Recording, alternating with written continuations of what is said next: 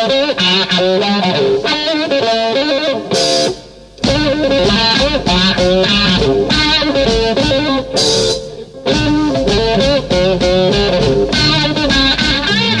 Washington, D.C., this is On the Ground. On today's show, calls for justice for Washington Post journalist Jamal Khashoggi, who was murdered one year ago in Saudi Arabia's embassy in Turkey. I think justice for Jamal Khashoggi will be when Mohammed bin Salman is being tried for the crimes that he has committed, including the war crimes in Yemen that he is committing on a daily basis. And this week also marked the 70th anniversary of the founding of the People's Republic of China. What is the impact of China's revolution today? We speak to Brian Becker of the Answer Coalition. China has not been overthrown and has instead grown into a mighty counterforce that challenges the ability of the U.S. to carry out hegemonic policies uh, all over the world. These stories, voices, and much more coming up. Back up, back up, we want freedom, freedom. All these prison profiteers, freedom, freedom, freedom. Back up, back up, we want freedom, freedom. All these prison profiteers,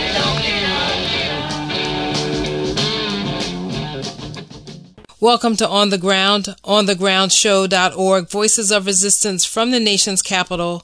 I'm Esther Iverem. In an interview this week with The Gray Zone, journalist Anya Parampil detailed how actions by the Trump-backed right-wing opposition in Venezuela may lead to the liquidation of Venezuela's most valuable foreign asset, Citgo.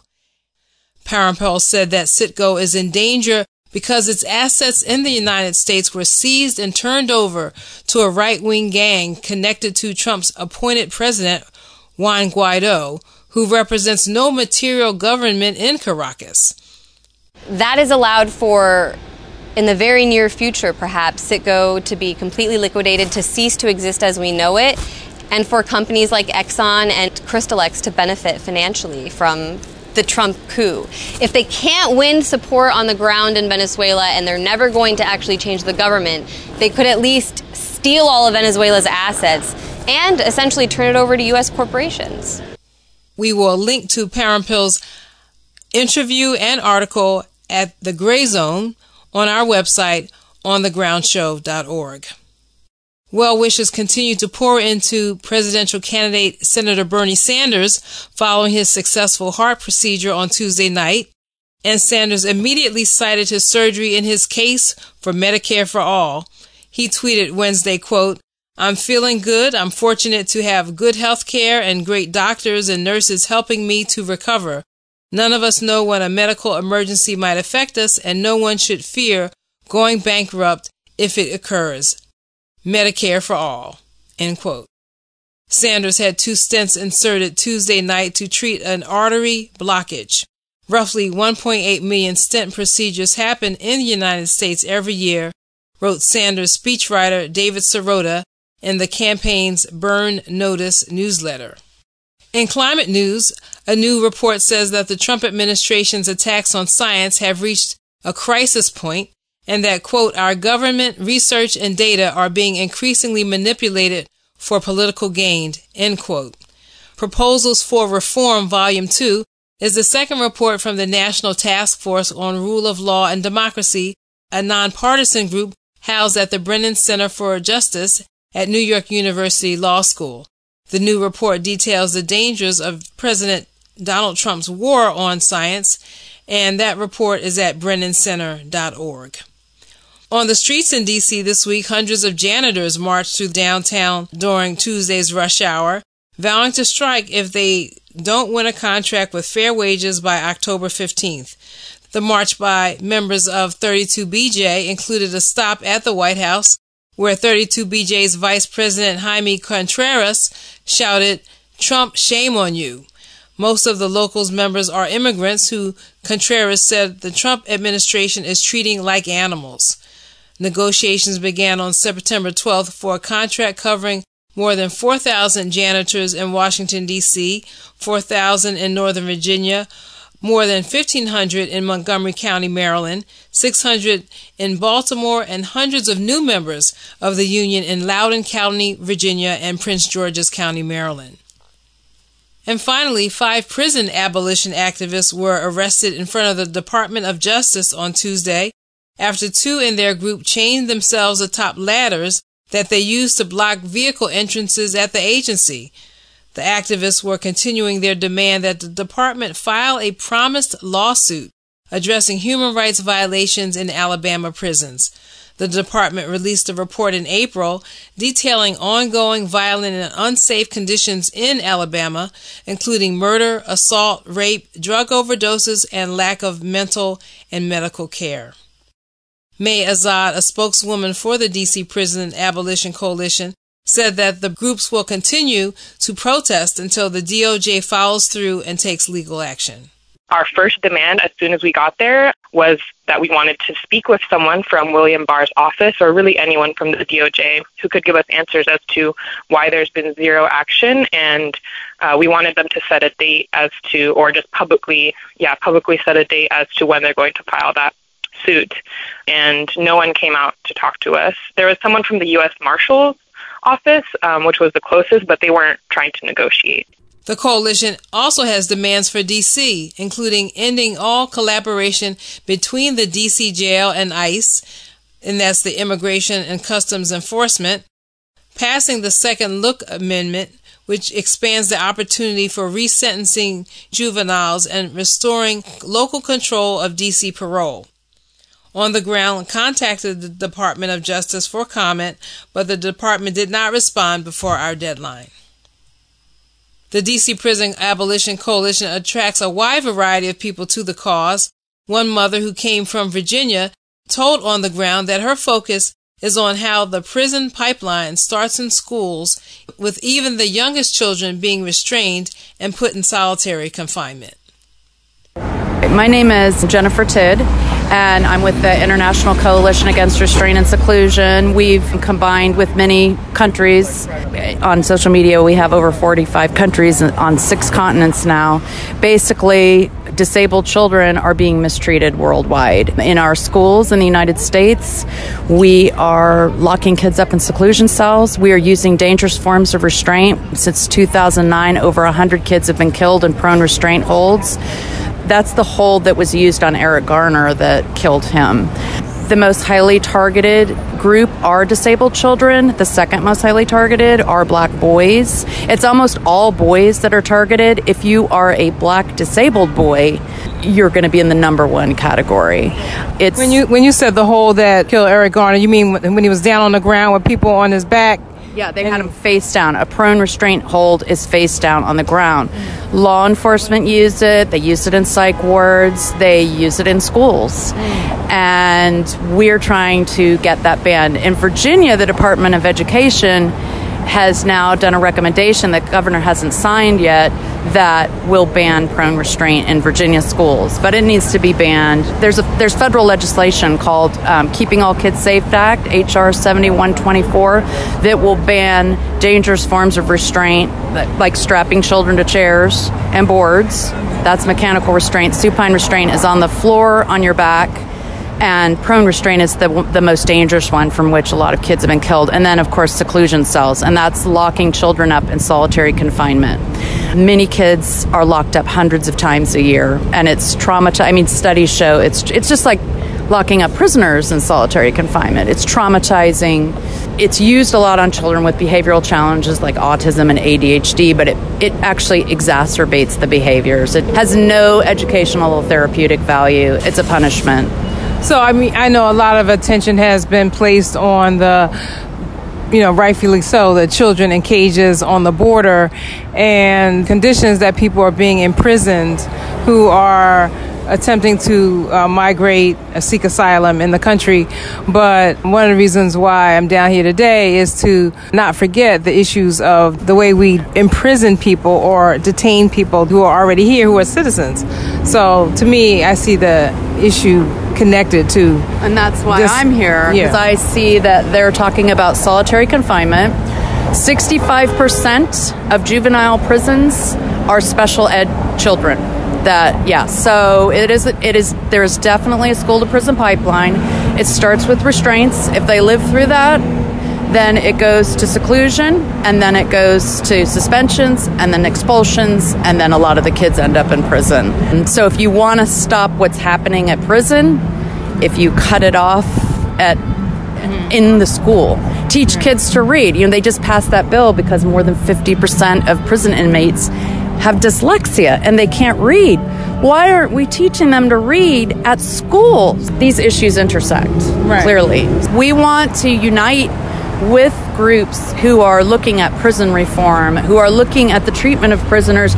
We want to prevent them from going to prison. And we feel that you know, stopping the dangerous restraints, closing the seclusion cells, actually getting kids the education that they need if they have special needs or um, uh, emotional disabilities, autism, ADHD, a lot of these things that have behavioral challenges. Right. If they get the help they need at school, they won't end up in prison. The Coalition Against Restraint and Seclusion can be reached on Facebook and Twitter. And those are our headlines and happenings. When we come back, voices on the one year anniversary of the murder of journalist Jamal Khashoggi. Stay with us.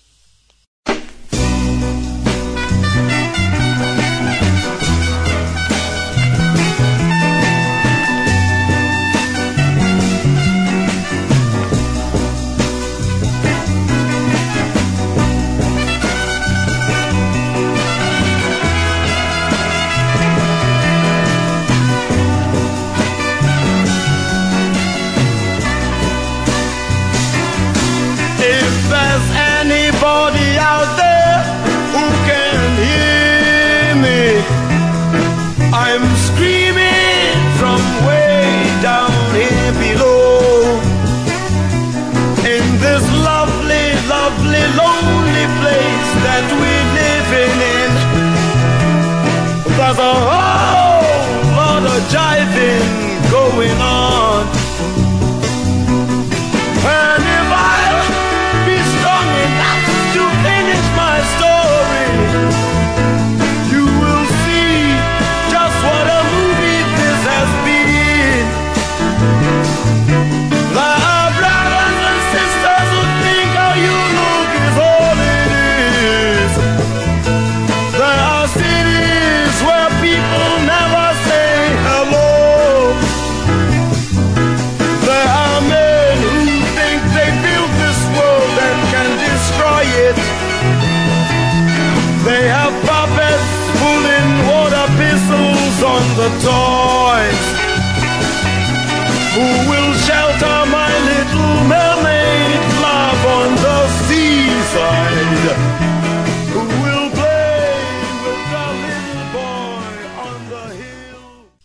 My name is Robert McCaw. I'm the National Government Affairs Director with the Council on American Islamic Relations, and I'll be emceeing today's press conference.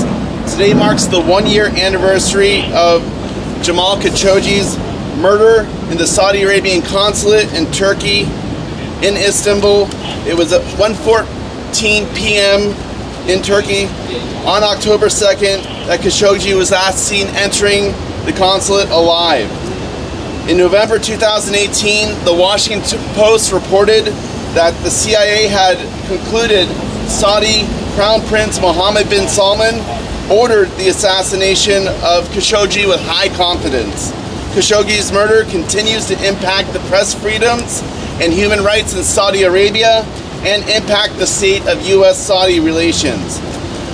I'm joined here today by Code Pink co founder Medea Benjamin, American Muslims for Palestine National Policy Director Osama Abuirshaid, Nonviolence International Human Rights Attorney Jonathan Kuttab, and Hassan El-Tayyab, Middle East Policy Lead at the Friends Committee on National Legislation.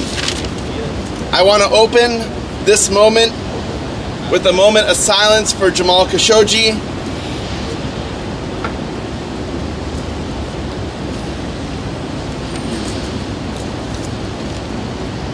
Again, one year ago, he walked into the Saudi consulate in Istanbul to obtain paperwork so he could marry his Turkish fiancee, never to be seen again.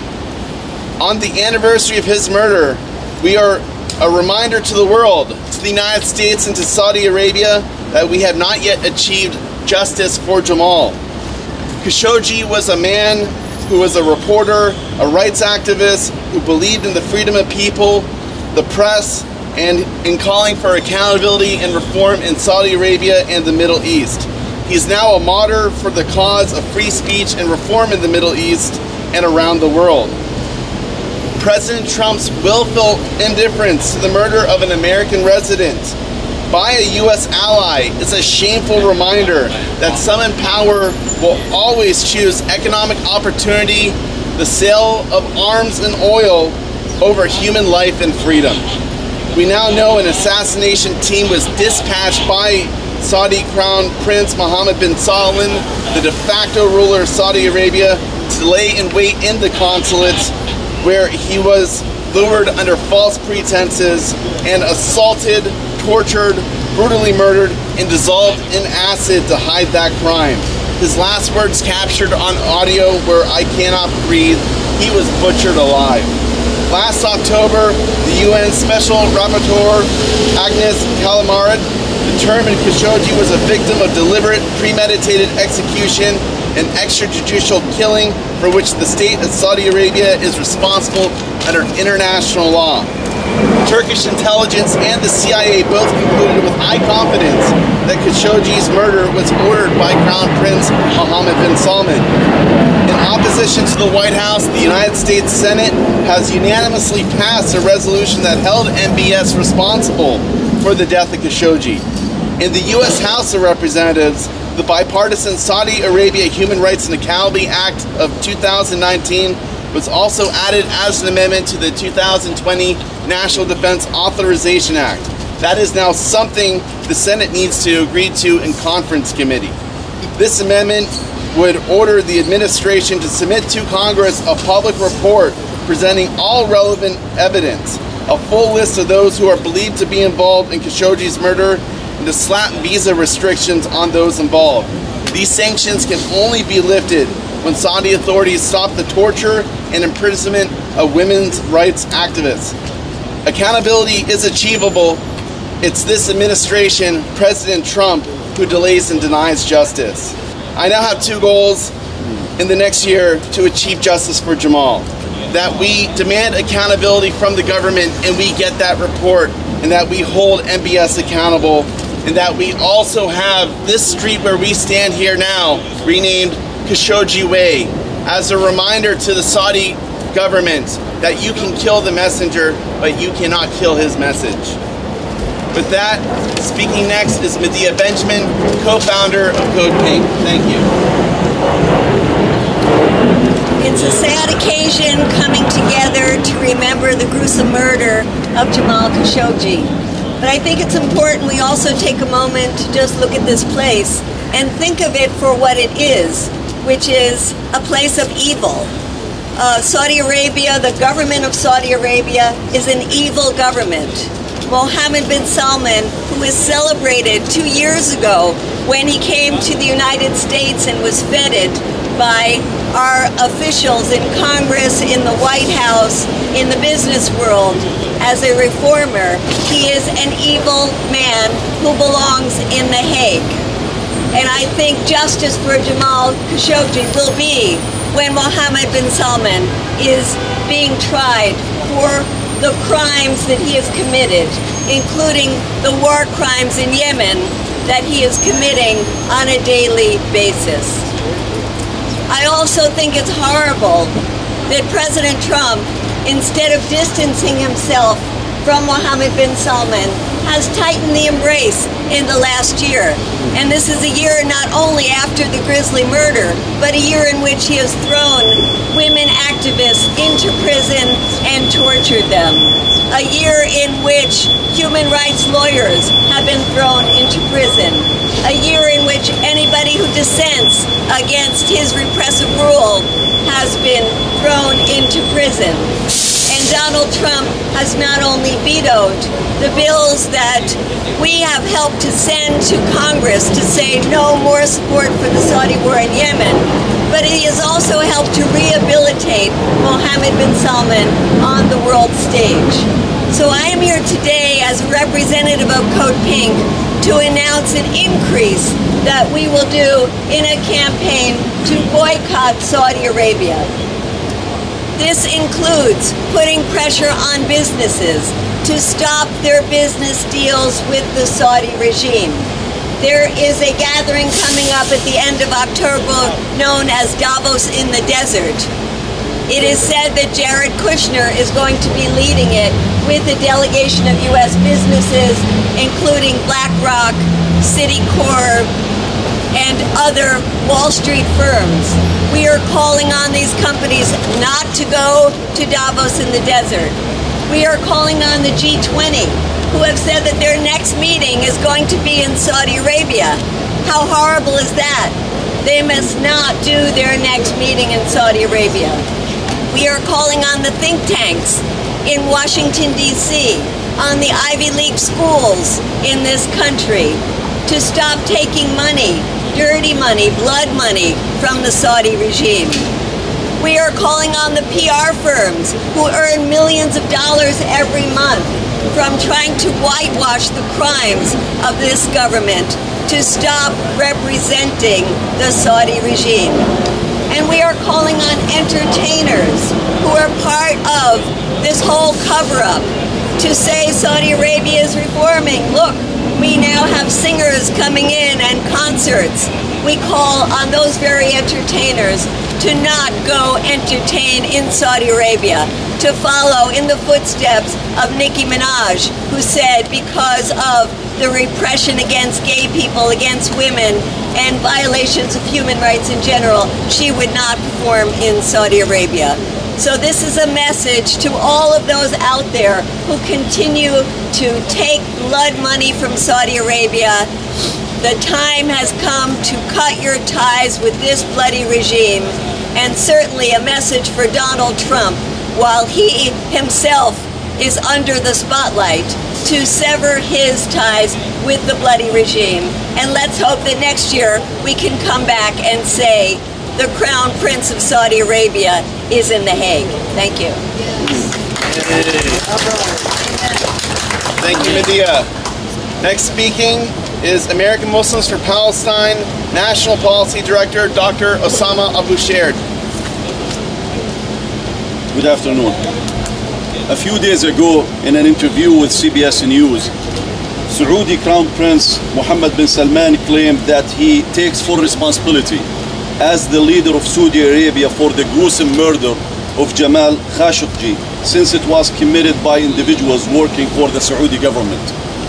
However, he still denies that he personally ordered and directed the murder, uh, the murder as confirmed by the Turkish and the American intelligence agencies as well as UN officials. MBS is a proven war criminal and a brutal dictator. No matter how hard he tries to disguise his ugly face behind the claims of reform, the facts speaks for themselves. We see them in Yemen, where he destroyed the country, massacred its people, causing famine, uh, uh, famine and reviving diseases that we thought were long gone. Yet, he is unable to win the war. In Saudi Arabia, he cracked down on women and human rights activists, uh, as well as scholars. He even persecuted members of his own royal family and business people under the pretext, the pretext of fighting corruption, while he himself is the most corrupt figure in Saudi Arabia today. Moreover, although he claims to take moral responsibility for the murder, murder of Khashoggi, no one has been prosecuted for the crime in Saudi Arabia and, until today. No one has been tried, no one has been convicted, and after years since the crime, Khashoggi's body is still missing. Until today, they claim they don't know where they disposed the body. This shows the true nature of the regime of MBS, or the true nature of the regime MBS has established. In his view, reform means tightening his grip uh, over power while baiting the international community by presenting himself as a reformist. We know, though, of one person who took the bait willingly, and that is the man who MBS cares the most about, the President, President Donald Trump. The Trump is the enabler of MBS. He does not hide his admiration for tyrants. In fact, he might be envying them for having absolute power with disregard to their people and the institutions. He never shied away from shielding MBS from the consequences of his crime. Trump's argument was that Khashoggi is not an American citizen and that the kingdom buys a lot of US weapons. The same weapons that are wreaking havoc in Yemen and the same weapon that are murdering Yemeni women and children today. As low as this argument by the president that Khashoggi is not an American citizen, maybe it is time to remind him that MBS jails American citizens like Dr. Walid Fitaihi, who was arrested back in 2017 with confirmed reports that he's been subjected to torture until to today. The president does not see this or tend to turn a blind eye to, a blind eye to this, and he does not care. After all, why should he care if he himself is threatening a civil war in the United States if he is going to be Im- impeached and removed by Congress? After one year, justice is, young, uh, justice is yet to find its way in Khashoggi's case. Justice requires that MBS have his day before the ICC for the war crimes he committed and is still committing, and not to be treated as an international, as, as a world leader as he is being treated today. One last point that I want to make.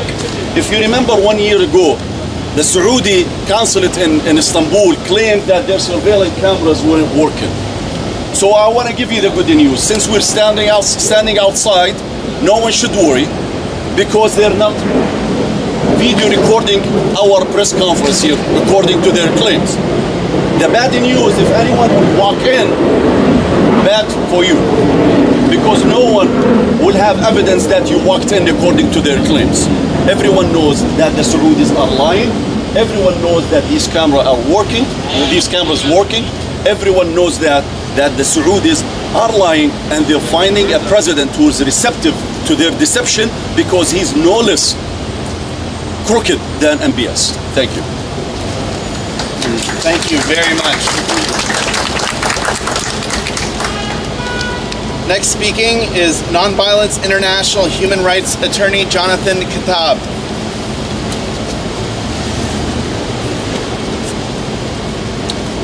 Thank you very much. We are gathered here on what is probably a very sad occasion. But it's also a very positive time for us to remember that the language, the values, the principles, and the institutions of human rights and international law are becoming stronger and stronger every day. Even the Saudi regime and the other Arab regimes openly talk as if they believe in reform, as if they believe in democracy, as if they believe in granting rights to everyone.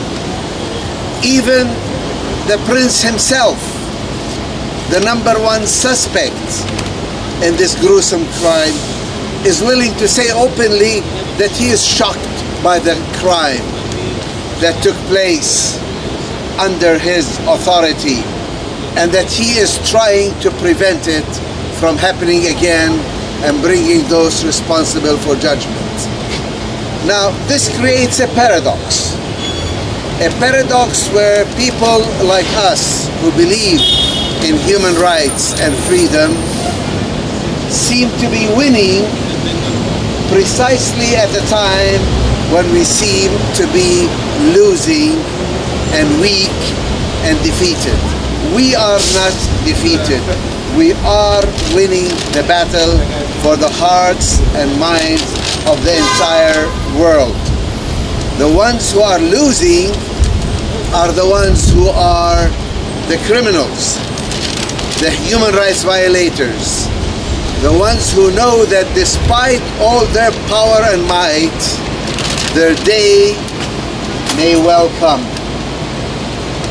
Not only will history find them guilty, but they may even be actually brought to justice during their lifetime. This is really the good news that we must keep that hope alive. We also have our task at hand. We need to bridge the gap between the values and the principles that everybody increasingly is accepted and the gruesome reality on the ground that these rights are being violated. We need to redouble our efforts so that those currently today in jail can be released and those currently in power today can be deposed and brought to justice. This is not an easy fight. It's a continuing fight which we must fight with the weapons of light against the weapons of darkness and against the forces of darkness. This is where the press, this is where civil society institutions, this is where the courts and the lawyers and international law comes in. And this is where ordinary individuals can also participate through boycotts, as we heard, through divestment of corporations that are involved in this gruesome uh, affair, and through sanctions against the criminals who are carrying out these actions. BDS are really tactics, they are weapons of light against the forces of darkness. So, whoever the evil ones are, and wherever the violations occur, whether it's in Saudi Arabia, in Palestine, in Kashmir, and everywhere, the universal human rights should be upheld, and those who are violating them should be brought to justice. This is our job, and that's what we must do. Thank you. Thank you. Next speaking, we have Hassan El-Tayyab, Middle East Policy Lead at the Friends Committee on National Legislation. Thank you. Thanks. Thank you all for being here today. A year ago, Jamal Khashoggi walked into a Saudi consulate in Istanbul, Turkey, and disappeared. And over the past year, the official story from the Kingdom of Saudi Arabia changed more times than I can count. In a 60 Minutes interview over the weekend, though, Mohammed bin Salman said that he was responsible as the leader of Saudi Arabia, but at the same time, he denied having any involvement. How could I possibly keep track of 3 million people that work for our government? But anybody who knows anything about Saudi Arabia doesn't buy this story. The international community doesn't buy this story. The US Senate does not buy this story. The story about Khashoggi uncovered another, often untold story in America. The story of the forgotten war in Yemen and US participation in that war. And I think it's fair to say that Khashoggi's murder did what the death of over 100,000 Yemeni children under the age of five who died from hunger and disease could not do. That being getting the US media and Americans to pay attention to human rights abuses by the Kingdom of Saudi Arabia, at home and abroad. The hypocritical nature of the mainstream coverage is especially painful for so many people up here and so many people out in the community, myself included, who have been for years trying to bring attention to the suffering of Yemeni men, women, and children. How many deaths will it take before investing in Saudi Arabia becomes a problem? Or human rights only matter when a prom- prominent figure is the subject of this kind of brutality? For the past five years, the United States has backed the Saudi UAE coalition's war in Yemen and have helped create the world's worst humanitarian crisis on the planet, leaving 14 million people on the brink of famine, 1.3 million cases of cholera. Saudi Arabia and the Emir- Emirates have blockaded the ports of Yemen, cutting off the flow of food, fuel, medicine, and clean water. They have done airstrikes on schools, hospitals, weddings. They have done airstrikes on economic and agricultural infrastructure. They've been using starvation as a weapon and causing the collapse of the entire Yemeni economy, their health care and educational systems, Mohammed bin Salman has proven himself to be a ruthless dictator and monarch, not the progressive reformer that he tries to pretend that he is, and that so many people in the West have gone along with. Even now, he's trying to give his public image a facelift, going on 60 Minutes or, you know, paying millions of dollars to lobbyists in D.C. and paying money to think tanks to make sure that the Saudi image is kept up. But despite the aimless Yemen war being unwinnable in conventional terms, despite the illegality as this war was not authorized by Congress, and despite the astounding number of civilian casualties in this reckless and ruthless bombing campaign, Trump has given Mohammed bin Salman a blank check to keep this going. In the past year, much has changed though. Khashoggi's murder shed light on the forgotten war and helped people open their eyes to the suffering in Yemen. And while the situation for Yemenis remains very bleak, I think there's still reason to believe in peace in Yemen. I was elated when Congress made history this year and passed the Yemen War Powers Resolution for the first time in 45 years. By invoking the War Powers Act, Congress put pressure on the Trump administration and by Saudi Arabia and the Emirates and the whole coalition to stop mid-air refueling of Saudi warplanes. It also helped bring the sides to the peace table and agree on a ceasefire in Hodeidah, Yemen's largest port and main supply line of aid to millions of people. And while that ceasefire is fragile, the suffering in Yemen remains catastrophic. I think that this effort by Congress and the activists you see here today has helped millions of Yemenis. But there's more to do. Despite Trump's veto of SJ Res 7 in April, Congress has another historic opportunity in the National Defense Authorization Act through House Senate joint conference negotiations. There's legislation in there that could cut off all weapons sales, end logistical support to the coalition, and stop spare parts transfers to the coalition. And we can finally bring an end to our participation in this brutal unjust, illegal war and finish what we started with the Yemen War Powers Resolution. Congress has the power to end our complicity, and they must use that power to end this war and bring an end to the war in Yemen and to bring justice to Jamal Khashoggi. Thank you. Thank you very much.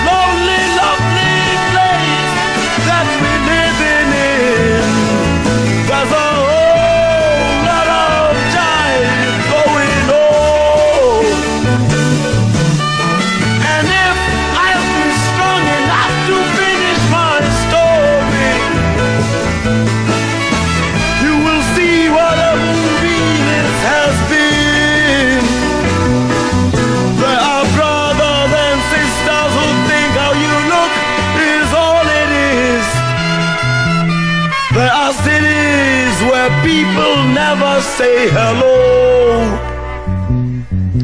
There are men who think they built this world and can destroy it. They have puppets pulling whistles on the toys. This is On the Ground, onthegroundshow.org, Voices of Resistance from the nation's capital. I'm Esther Iverem. Well, Tuesday, October 1st marked the 70th anniversary of the establishment of the People's Republic of China. And joining me to discuss the anniversary is Brian Becker, National Coordinator of the Answer Coalition, co-host of the radio show Loud and Clear on Sputnik Radio, and contributor to a book I've been reading, China, Revolution and Counter-Revolution, published by the Party for Socialism and Liberation. Welcome back to the show, Brian. Thank you, Esther. Great pleasure to be here. So I wanted to have some acknowledgement on the show about the 70th anniversary of the establishment of the People's Republic of China. I don't hear anybody talking about the colonial past. I don't hear anybody talking about what China endured before, before its revolution and before the establishment of the People's Republic.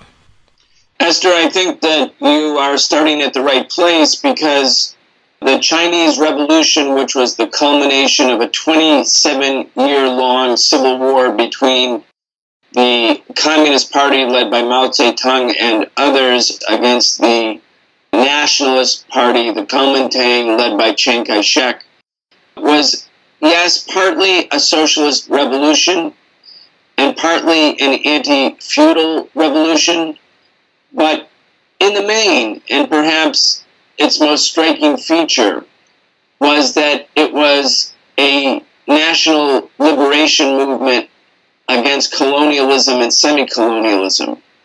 In fact, it's noteworthy that at the very first day that the revolution took power on October 1st, 1949, 70 years ago, Mao Zedong addressed this assembled throng of hundreds of thousands, maybe more, in Tiananmen Square in Beijing, and he said, China has stood up. China has stood up. And it's so important to recognize what he means by that. He wasn't saying China is now communist. He wasn't saying China is now socialist. He was saying China has stood up, meaning that the century of humiliation, as the Chinese called it, whereby their country was divided by West European colonial empires and then joined by the United States late in the game. That humiliating period where China was subjugated by foreign powers, the time period in which Hong Kong was stolen from China by British imperialism as a punishment because the Chinese had resisted India's demand to import opium and make the Chinese people in the millions opium addicts so that Britain could finance its colonial project in India because China had tried to stand up. Uh, Britain stole Hong Kong. The country was humiliated. The country was partitioned and divided. So 1949 represents the rupture with the past the beginning of the period where China has stood up. And, and true enough, today, 70 years later, and as a consequence of this momentous revolution, and only as a consequence of this momentous revolution, China not only stood up then, but stands up today and has emerged from this horrible legacy of poverty and underdevelopment and colonialism to be the second largest economy in the world and at the same time has, according to the UN's own statistics, lifted perhaps three to four hundred million human beings out of poverty in the last decades. A social achievement that's unmatched in the modern world. What are the discussions or, I guess, differing opinions about the road that China has taken since that time in terms of its economy? Whether it's stayed more steadfast on a socialist or communist road or how it's basically integrated capitalism into its economy? Well, the Chinese government, after Mao Zedong died in the mid 1970s, made a sharp departure in terms of its economic policy.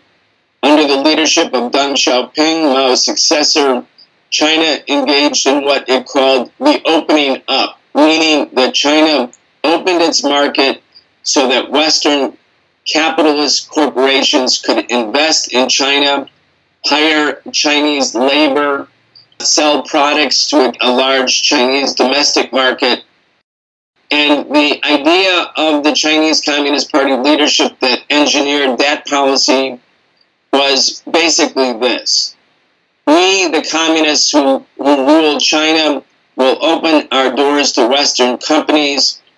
They can exploit Chinese labor. They can make super profits by setting up shop here. And in exchange, we will be able to capture some of the technology that has been monopolized by the Western imperial countries. Our people will learn, our people will be integrated into the world economy instead of being sanctioned. And as a consequence, we as a nation will have access to technology and other resources that have been denied us, and we will grow, and we will continue to grow, and we will be strong enough to let the wolf in the door, so to speak, but not let the wolf eat us alive. And by that I mean their negotiating posture was that they were strong enough as a state and the market was big enough that the Chinese state would have a, a, a leverage over the Western corporations and insist that, that they carry out technology transfer so that Chinese people and Chinese uh, companies and Chinese state owned enterprises could begin the process of rapid modernization and economic development, and that the state was strong enough so that they would not be overthrown by a class of Chinese capitalists who had also been allowed to grow as, as the nexus or the connection between the world capitalist economy and the Chinese market. Here we are 70 years later, there is a capitalist class in China, there's a class stratification in China, and at the same time, the Chinese government has held on to power. And so, uh, meaning the Communist Party has held on to power rather than be overthrown by Western imperialists. Now, Donald Trump and the Democrats, his arch rivals in Congress, they are united against China right now because, as Trump said at his speech at the UN General Assembly just last week, uh, when China was integrated into the world economy vis-a-vis the World Trade Organization, the expectations would be, as Trump put it, that China would liberalize its economy. What he really means is that the Chinese Communist Party would lose power. And the Democrats and the Republicans now realize that the Communist Party of China's bet, which is that they could integrate into the world capitalist economy without being overthrown by that economy, seems to have paid off. And now there's a lot of hand wringing and frustration by the establishment here in Washington that China has not been overthrown and has instead grown into a mighty counterforce that challenges the ability of the U.S. to carry out hegemonic policies uh, all over the world. So, yes, there have been sharp changes in political and economic policy, but I would say that even though the, there's a capitalist property relations have been allowed to grow in China, the Chinese state still dominates the economy through its capacity to control investment and credit. The Chinese state, under the leadership of the Communist Party, retains that power. So it's a directed development that has a form of regulated capitalism, and the capitalists exist in China, but they do not rule over the, the state. The state rules over them. Hmm. So uh, we'll see in China perhaps a number of billionaires be arrested this year. Some of them will be executed. Mm-hmm. That's a sign that the Chinese government, the Communist Party, and the state are basically still in charge. And unlike the West, and certainly in the United States, you'll never see a billionaire even go to jail, much less be be executed. Maybe Jeffrey Epstein being the one exception. But the, the Chinese government has embarked on what they call socialism with Chinese characteristics, meaning there's a strong state sector, the government still controls the way the economy develops by investment and credit authority. And at the same time, there's a strong state sector as well. So it's a mixed economy, but still under the leadership of that party and that class which made the revolution in 1949. So the last thing I want to ask you is about Hong Kong because these protests have been ongoing for months now, and it seems as though the youth led protests are spurred by anti mainland China sentiment, but it also seems as though the people living in Hong Kong in the sphere of the former colonial arrangements that they aren't doing as well as young people on the mainland and that a lot of their frustration has to do with that. Indeed, you just have to go past the headlines and beneath them to see there's a lot of problems young people are facing in Hong Kong. You know, the Chinese integrated Hong Kong back into China on the basis of one country, two systems. So Hong Kong still has this kind of unfettered capitalism. And real estate prices have gone through the roof. There's a lot of unemployment. Wages are stagnating the system that they live under is the system of Western capitalism imported by British colonialism into Hong Kong starting in the 1840s. So that is a big part of the issue. Hong Kong's population is divided. There are very huge parts of the population that support the government in mainland China and in Beijing. There's another big part of the population that's dissatisfied and has numerous grievances. But what's most interesting is that the Washington Post in the Wall Street Journal and the New York Times that constantly vilify mass movements for social justice in the United States should they do anything that's unlawful. And certainly if they do anything that's, quote, violent, unquote, against the police or against property, have become the chief cheerleaders of this sort of extremist wing of the Hong Kong protest movement who are attacking police with bombs, with Molotov cocktails, with steel barriers, with hammers, uh, beating police unconscious, beating police in large numbers. And during, during it all, I looked at the Washington Post coverage of the one protester who was finally shot the other day, and they call him the teenager who was arrested or who was shot by the police. Well, if you look at the video, he and his comrades were had one cop down on the ground. They were beating him with hammers and steel barriers. The cop stands up and shoots him.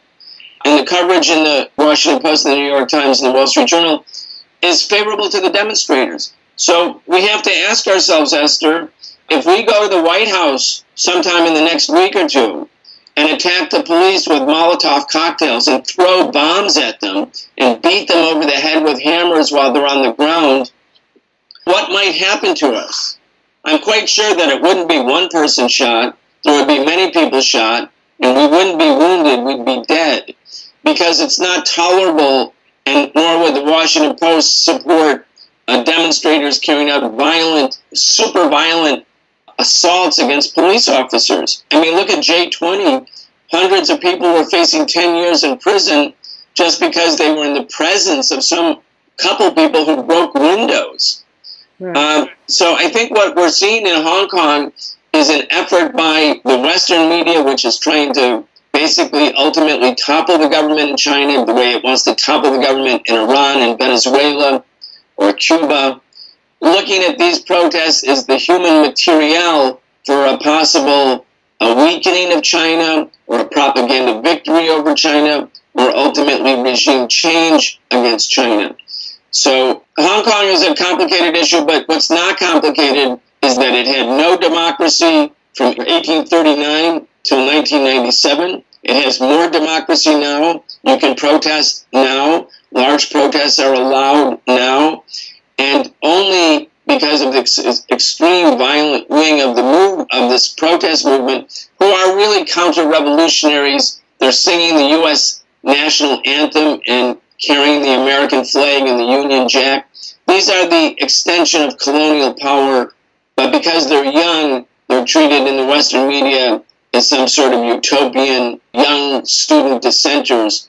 Again, this would never be tolerated right here in the United States. Yeah, you asked what would happen here. There would be a boom in business for the DC funeral homes. That's what would happen. Exactly. And you, you just think what's going on in the black community, uh, in particular, people don't even have to protest to be gunned down. 500 plus people have already been murdered by the police in the United States so far this year in 2019. I mean, that's people have to just really think hard when they see all these lovey-dovey articles in the American corporate capitalist media about people who are protesting and beating and assaulting and throwing bombs at police in Hong Kong. Well, you know, I think that a lot of people who maybe listen to this show or who are keeping up to date with protest and resistance. I mean, we're conscious of the fact that those protesters in Hong Kong might be getting attention and support, but the protesters in Haiti are not getting that kind of coverage. The protesters in Honduras right now, who have been in the streets for months, aren't getting that type of. The protesters in Rio, in Brazil, who are opposing their neo fascist president, they're not getting so it's very clear to us that the, the corporate media is doing its normal job of highlighting the the protests and the fake protests or whatever they are that they want to highlight. And it's up to us who have a real understanding and having real understanding and solidarity with people around the world to to understand what's really happening. I couldn't agree with you more. And, and it says a lot about the character of the demonstrations in Honduras are progressive. In, in Haiti, progressive.